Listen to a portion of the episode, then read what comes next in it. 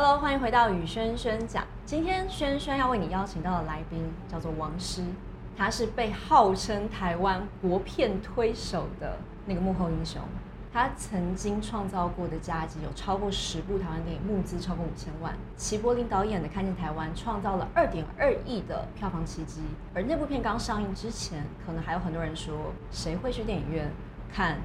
这样子的台湾？所以今天很开心可以邀请到王石大哥来到与轩轩讲。我们先让王石来跟大家打个招呼。大家好，我是王石，很高兴能够来上伟轩的节目。王石大哥，我们认识其实已经十九年嘞。好好惊人哦，十九年。认识你的时候是我大三在筹办台大电影节，而那个时候你才刚刚在电影公司做一个电影行销窗口。明确来讲，应该是媒体公关，然后那一个应该我才刚入行，还不到一年的时间。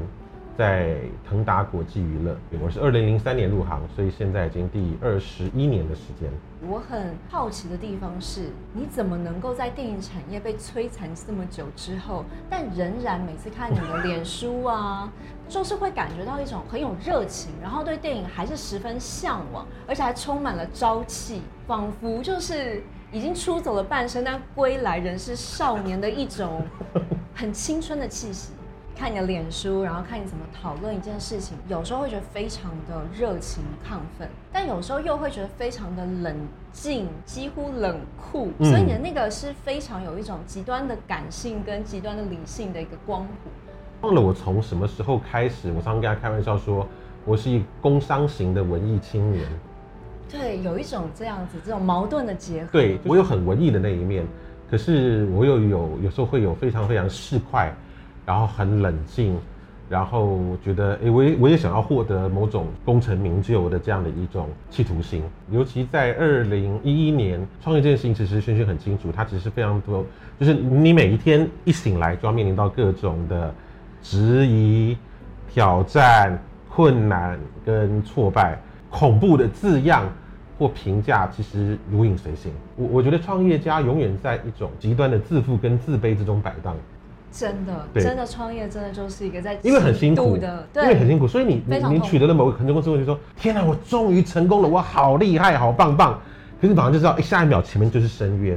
因为其实就像轩轩讲，创业其实是一个永无止境的连续的过程。永续经营的情况之下，在商业经营的环境里，不可能永远成功。如果你在创业的前三到五年没有经历过足以让你趴在地上的挫折，我觉得其实那是反而是件很危险的事情，所以所以我觉得更会需要一个非常清楚的风险意识，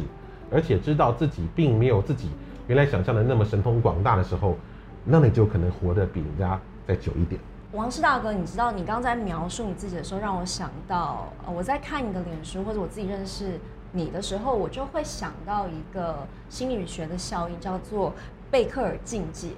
然后你是一个让我观察到你有在那个境界的人。这个境界呢，它是来自一个网球名将，他就说他会打出这个全球这种至冠的赛事，是因为他会把自己维持在一个半亢奋、对半理智的状态，对，所以他会随时的全神贯注，对，但又随时的保持对抽离跟警戒，嗯，让你可以一路屹立在这里，而且始终还是会让。跟你认识的人会感受到你对电影产业的一个热情跟一个理想。我觉得是那个故事令人着迷的力量。做台湾电影即使这么辛苦，但它有一个事情是无法取代的，一切的一切都是由你和团队伙伴的手中从零开始创造。我大概在二零一八年的时候，我一直在坐电车的路上，我那时候看到一个故事，是讲一个一个真实的报道，一个日本的爸爸，他是新潟人，他是个画家。来台湾，在双连站的田园城出版社办一个画展，要办的目的是因为啊、他要纪念他的女儿，他女儿已经过世了，他答应他女儿，在他女儿过世之后要来台湾旅游画画，他的故事非常非常的感动，我就决定我要把这个故事变成电影。那时候就问了侯基然导演，侯基然导演当下的答应，他手机另一端就答应，然后我们花了很多的时间精力，很多的填调，然后跟这个日本爸爸。去谈我们怎么样结构他跟他女儿之间的故事，很多的时间，我们现在还在写剧本。但是我们很很幸运的是，在二零二一年，也是这个故事开始发展的第三年的时候，我们团队决定去金马创投，让他被更多的人知道。让我们很幸运的在那年的金马创投获了的百万首奖。在台上的时候，我其实完全没有办法控制我自己的情绪，因为啊、呃，第一个我很感谢有这样的机会，把别人的生命故事变成一个电影，让更多人知道。第二个，我觉得这个就是我们的行业神奇之处，就是当你要做一个看起来这么难、这么不可思议又这么梦幻的事情的时候，它是有可能变成真的。其实就是一群人一起去做一个大梦。是我们等于就是借由电影作为一个故事的载体，把更多很美好的生命的经验去把它传散出去。我我其实从小算是一个求学非常非常顺遂的人，清华国中、师大附中、台大公管系等等的这些，你一路上遇到其实都是非常有才华跟非常非常聪明的人，所以你可以看到，就是说聪明这件事情在你身边一点都不稀罕。如果你只是希望靠着你从小觉得自己很聪明的这种东西取得成功，那是不可能。那我的优势是什么？好，我的优势可能就是那种极大的热情跟某一种疯狂的。特质，所以很快就就找到了，好，好像可以先停下来，然后往下耕耘的这样的一个赛道，就是电影。然后也很快的啊、遇到了很好的主管，很好的团队伙伴，然后有一两个 case 让你觉得，哎，我做得来，而且做得还不错，所以建立了你在这个行业的一个基本的信心。那剩下的其实就是巴菲特讲的雪球，就是你要怎么样去在这个这么长的一段。路径上不断的去滚动、去累积，而在那个过程当中，你如果只是时刻的每一天问自己什么时候能够成功，那你是不会有成功那一天的。因为成功感觉起来比较像是你努力之后的副产品。最近那个叶秉成老师叫我去台大的那个人文大通套的课程里面去。去做分享，我看到了两句话，我觉得非常非常好。他说，一个人在下班之后的快乐无法弥补上班时候的不快乐。那我就想，诶，这个事情的确就是，如果我们二十五岁投入职场，你有幸你工作四十年，六十五岁就退休，这四十年当中，你要做一件让你快乐的事，还是不快乐的事？尤其这四十年可能是定义你是一个什么样的人的最关键的那一个黄金年代。其实我们人的一生会花非常多的时间在。工作里，所以这也是女人迷跟璇璇一直在提倡的概念，叫做全容式生活、嗯、（integrated life）。因为生命它其实是一个连续体，它不会因为我下班了，我的生命就换一条线，是的，开始活着。对其实我们每一秒钟都是在活出我们的生命。你刚刚其实有谈到，就你有机会去找到像导演跟你合作，或者是像你的千猴子也是烈姐跟马哥找你邀请你一起加入这样的公司，你会觉得自己是一个特别有贵人运的人吗？为什么是你？嗯，为什么是你可以找到导演跟你合作，开发新的剧本，用新的形式？为什么是你？或许很多人都会觉得，如果是我，我做齐柏林也会很红，因为那部电影就是台湾当时候最需要的一种新的看台湾的角度。为什么是你？凭什么是你？我觉得回答这个问题最简单的一个方式，就是一路上的呃长官或者是伙伴或者合作对象，他们看到了某一种坦率跟热情。今天作为一个公司的负责人，我会在想，就是怎么样的年轻人有机会让我看到他，或者愿意给他一个机会，或者是拉拔他成为我的伙伴，那一定是眼中有光的。让我有第一份电影工作的主管，他告诉我，当时下定决心，觉得我可以以一个没有经验的人进电影公司工作的关键是他那时候看到我在诚品书店上班，就很认真的在搬书。意思意思就是说，其实今天做任何的工作，我觉得最可贵的都是，如果你你愿意弯下腰来，然后去去去从最 A B C 的东西开始做起，我我我觉得其实那会是最最扎实的。我觉得热情是关键，就是热情可以让你脱颖而出，然后热情可以带领你穿越那个最挫败的时刻，热情也更有机会让别人把责任交付在你的。身上，热情的前提是找到你真正觉得值得你付出一切的东西。以前我们在考考卷的时候，因为选择题嘛，删去法，比如说，我觉得我可以是一个什么什么样的人去试了，发现不行，好，那不再试。我所以我觉得年轻最大的好处其实是你在那时候的试错都不会致命，你宁可在你人生的前两年三年去尝试各种的可能。那个时候，如果你能够就找到值得你投入接下来三四年、四十年的事情。那我觉得这个就会有机会形成一个善的或一个大的循环。有一次吴念真导演就会讲，他说他念完东吴会计最大的感触就是，原来我不适合念会计，我觉得哇，超棒！花了四年找到一个属于人生的正确线索，是一个非常四年算是非常快的。最怕就是你花了四十年都找不到，然后那时候已经来不及了。不要怕试错，在试错当中去认识到真正自己的喜好、边角、眉眉嘎嘎，然后找到一件能够激发你、点燃你最大热情的事情，热情带给你快乐，而这个快乐会完全掩盖不住，它就有机会让你身边拥有许多经验、宝贵资源的长辈们成为你的贵人，因为他在你身上看到了各种的可能性。那你有问过列姐或者是马哥，为什么是你吗？嗯、你有可曾那么一丝犹豫，觉得我可能会搞砸？这问题太有趣了。我觉得就是因为没有想清楚，所以就答应了。但是这也是一种幸运。想太多，我觉得可能事情就不会朝最好的方向发展。我有个朋友，你念的是谢文宪，他有本书叫做《做好百分之四十的准备就出发》之类的书名，就是没有什么事情是可以完全准备好的。这件事情蛮重要的，就是。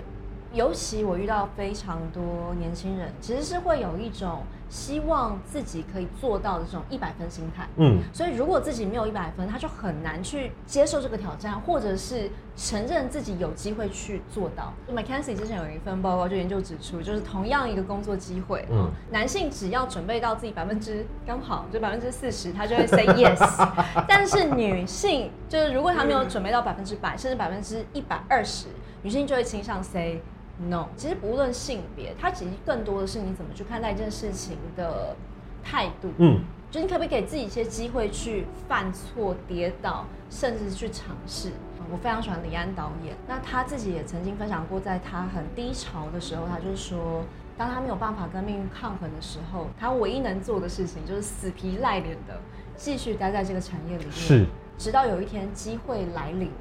他可以把自己准备好。对。迎上前去，如此而已。是你刚刚在一开始有谈到说，其实你也还是会在意那些功成名就，或者是你能够创造出来的成果。那当大家开始会用台片推手，呃，台湾电影的幕后英雄来形容你，你什么时候意识到自己开始成为台片的文化英雄？好，我觉得这个事情，第一个哈，它完全是一个误解。列姐跟马哥邀请我一起成立千猴子的时候，我是被邀请的。啊、但他们完全把公司的经营权交给我，只有一件事情，就是我们这是一家要专心做台湾电影的公司。这件事情在现在看来，中间过程极为辛苦，因为轩轩以前在外商服务过，在电影公司服务过，就是说做台湾电影其实你要处理非常非常多人的事情，所以你你除了处理你原来跟电影有关的各种事务性的工作之外，你还有许多人际关系。这这十二年做下来，好，这个辛苦成为了某一种养分，也成为了某一种我们在这行业里面累积的一个立足的点。我到了现在，我会越来越试图去啊、告诉一个创作者，其实你的作品在市场上成功与否，跟你的作品能不能得金马奖，这是两件事情。一个案子，我们到底有没有缘分合作，其实是关乎制作方跟创作方以及发行方到底对于它的票房。或市场的能量是不是有一个很明确的共识？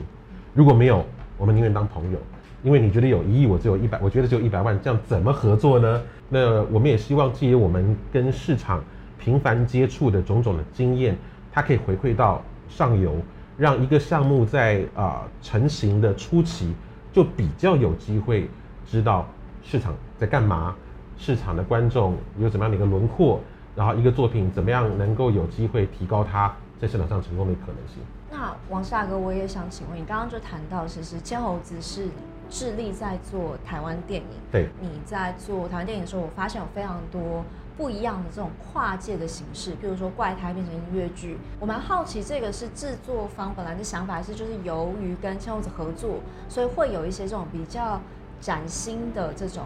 合作的概念？好，怪胎的意思是因为我们本来是一个宣发公司，这个发行公司。那我们的我们大概五年多前感觉到我们必须有制作的能力，所以我跟我的同事啊，千猴子现在总经理 Ivy，我们就觉得说我们要找跟我们差不多同个世代导演合作，所以很幸运的跟廖明义导演合作了《怪胎》，他用手机然后来完成一部电影长片，其实成绩非常非常的好，无论在商业上或在奖项上都是成功的。那在《怪胎》发行的时候，我就邀请了王希文来看，那我就喜欢到处反正就丢各种可能性给别人嘛。那王希文在做音乐剧，我说哎，你把他把他拿去做音乐剧。他看了之后也觉得有趣，所以这个事情后来就由他去发展。当然，我们很开心有这样的一个跨界的一个可能性产生。我时不时还是会注意到电影以外有什么有趣的东西，以及他们怎么样跟电影产生连结。我觉得这个事情是嗯，还蛮有趣的一种动物的直觉。我也蛮好奇，那从你的视角，台湾电影到底是什么？我有时候去台湾的一些影视相关科系做分享的时候，我问他说：“你们觉得台湾电影跟台湾观众的关系是什么？”他们觉得说你在问一个废话吗？我说这个问题不是废话，我觉得这个问题就是台湾这个电影产业现在面临最大的一个问题，因为许多的台湾电影在创作之初。他都没有去思考这部作品跟观众的关系是什么，或他以为有关系，的观众觉得干我屁事。有一个我非常尊敬的年轻的制片人，叫做刘婉玲 Jacqueline，他是拍《孤味》的制片，他是在在加拿大还是美国学电影。他跟我讲说，他们老师跟他讲，一个作品要拍成电影，你要先思考两个单字，第一个单单单字叫做 relevancy，关联性，好。就像我讲，观众如果觉得这件事情干我屁事，他就不去看这个电影。这关联性可能可以是娱乐，好，他可以娱乐我；他可能是某一种身份、文化、信仰的一种认同或者延伸。那另外叫做 urgency，我们刚刚讲急迫性。就今天你要下去写一个剧本，你要去制作一部电影，你要导演一部电影的时候，你要你要问你自己，这个作品到底跟当代的台湾，或者在他两三年被拍出来那个时候，这作品还跟这个市场有任何对话的可能吗？它在商业上是不是能够激起观众的热情、兴奋感跟好奇心？这些事情如果没有思考过的时候，那你的创作很有可能会是一场徒然无功的浪费。回到我们刚刚谈的，就是台片，然后你怎么去看创作者跟观众的关系？我就很好奇哦，因为千猴子，你们的题目并不是真的都。那么的大众，因为你们反而令人觉得啧啧称奇的是，你们会把好像很冷门的题目做得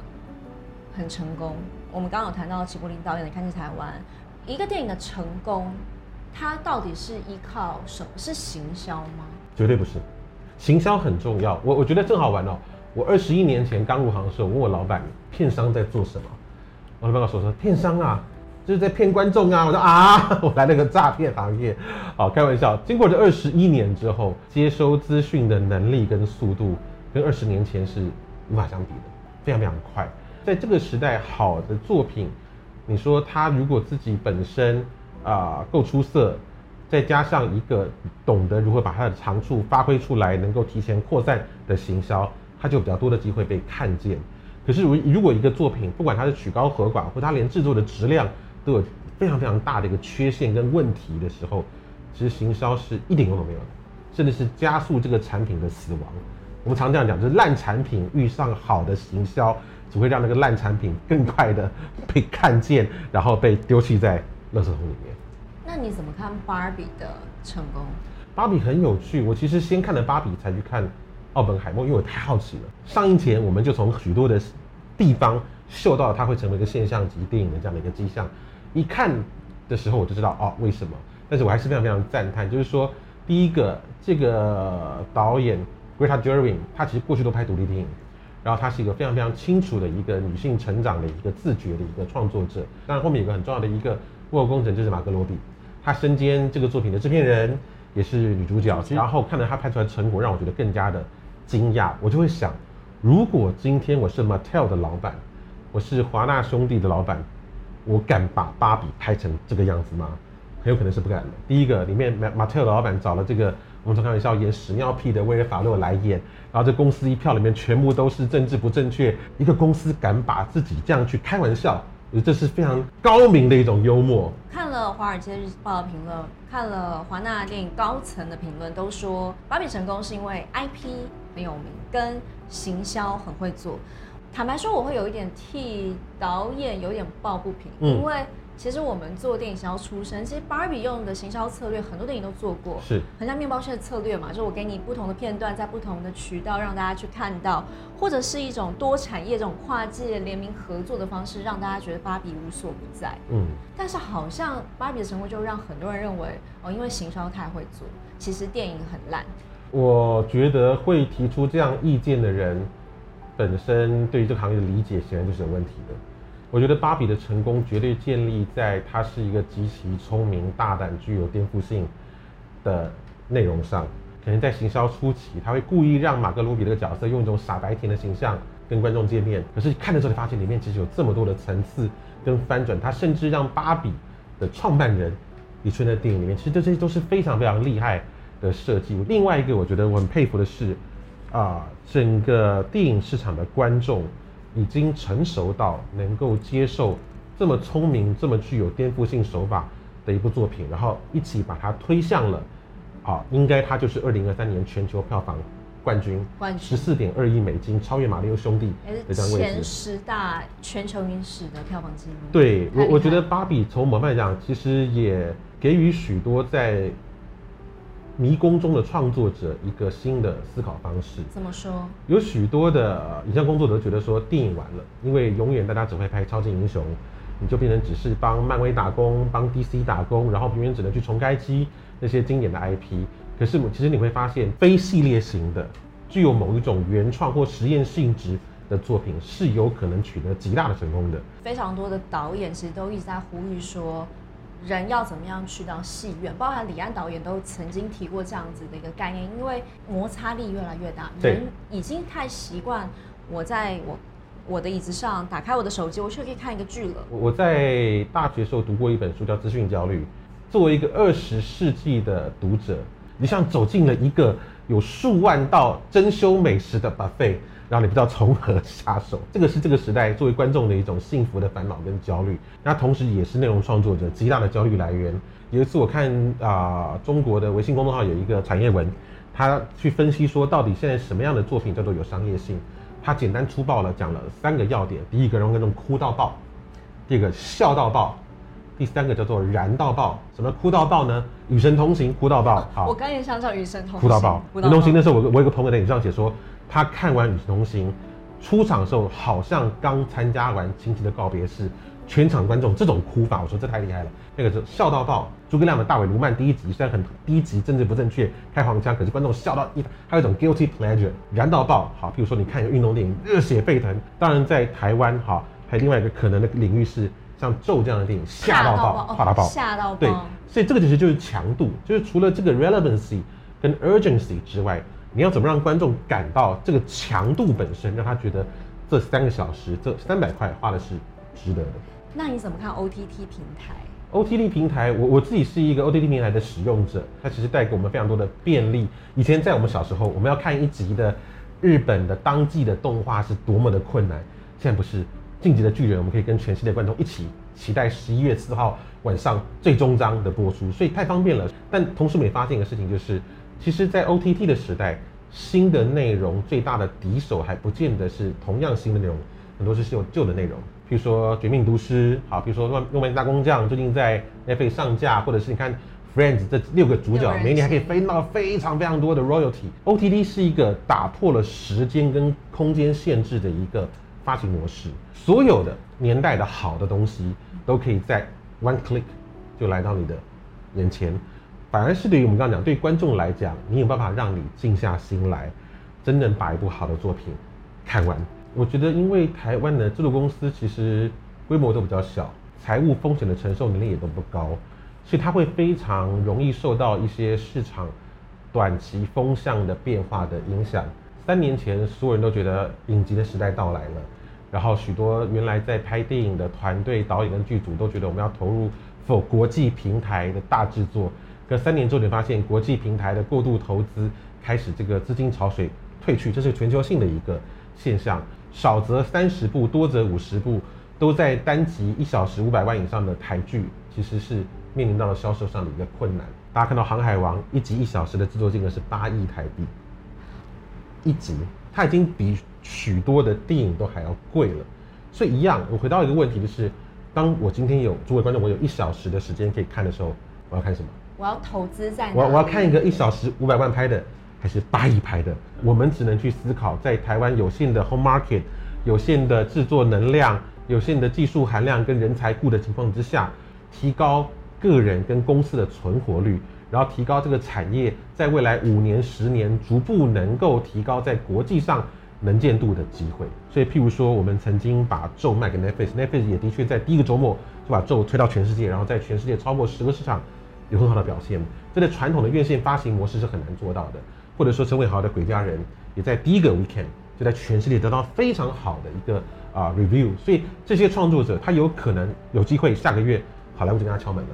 有机会他们证明他们是有能力。向世界说故事的，其实想让大家看到是这个限制里面带来的一种新的机会。对，爱因斯坦说过，就是限制会带来新的想象。我想稍微把时间回到一下，就是你看你在外面漂培了这么多年，二十几年。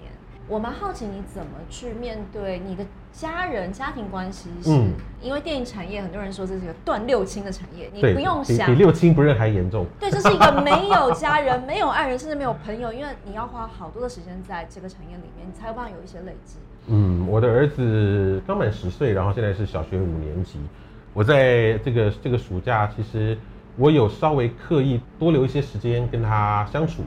然后我觉得这个相处是非常非常可贵的。你你你如果要去回味你的童年，或所谓再经历一次童年，最好的方式就是陪你的孩子一起长大。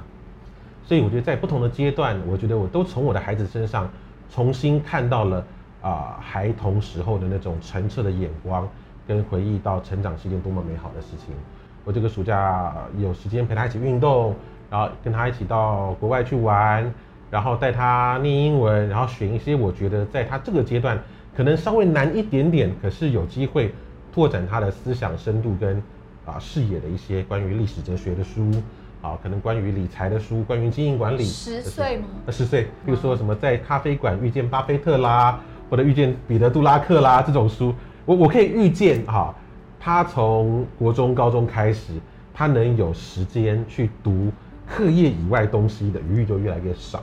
所以我都觉得哇，小学生的暑假好珍贵，但我不想用补习塞满它。所以听起来你没有牺牲太多家庭应该要尽的责任。啊，绝对有牺牲，绝对有牺牲。我六日其实我们的工具是，因为我们是娱乐行业，所以我礼拜六、礼拜天我我其实很难有两个完整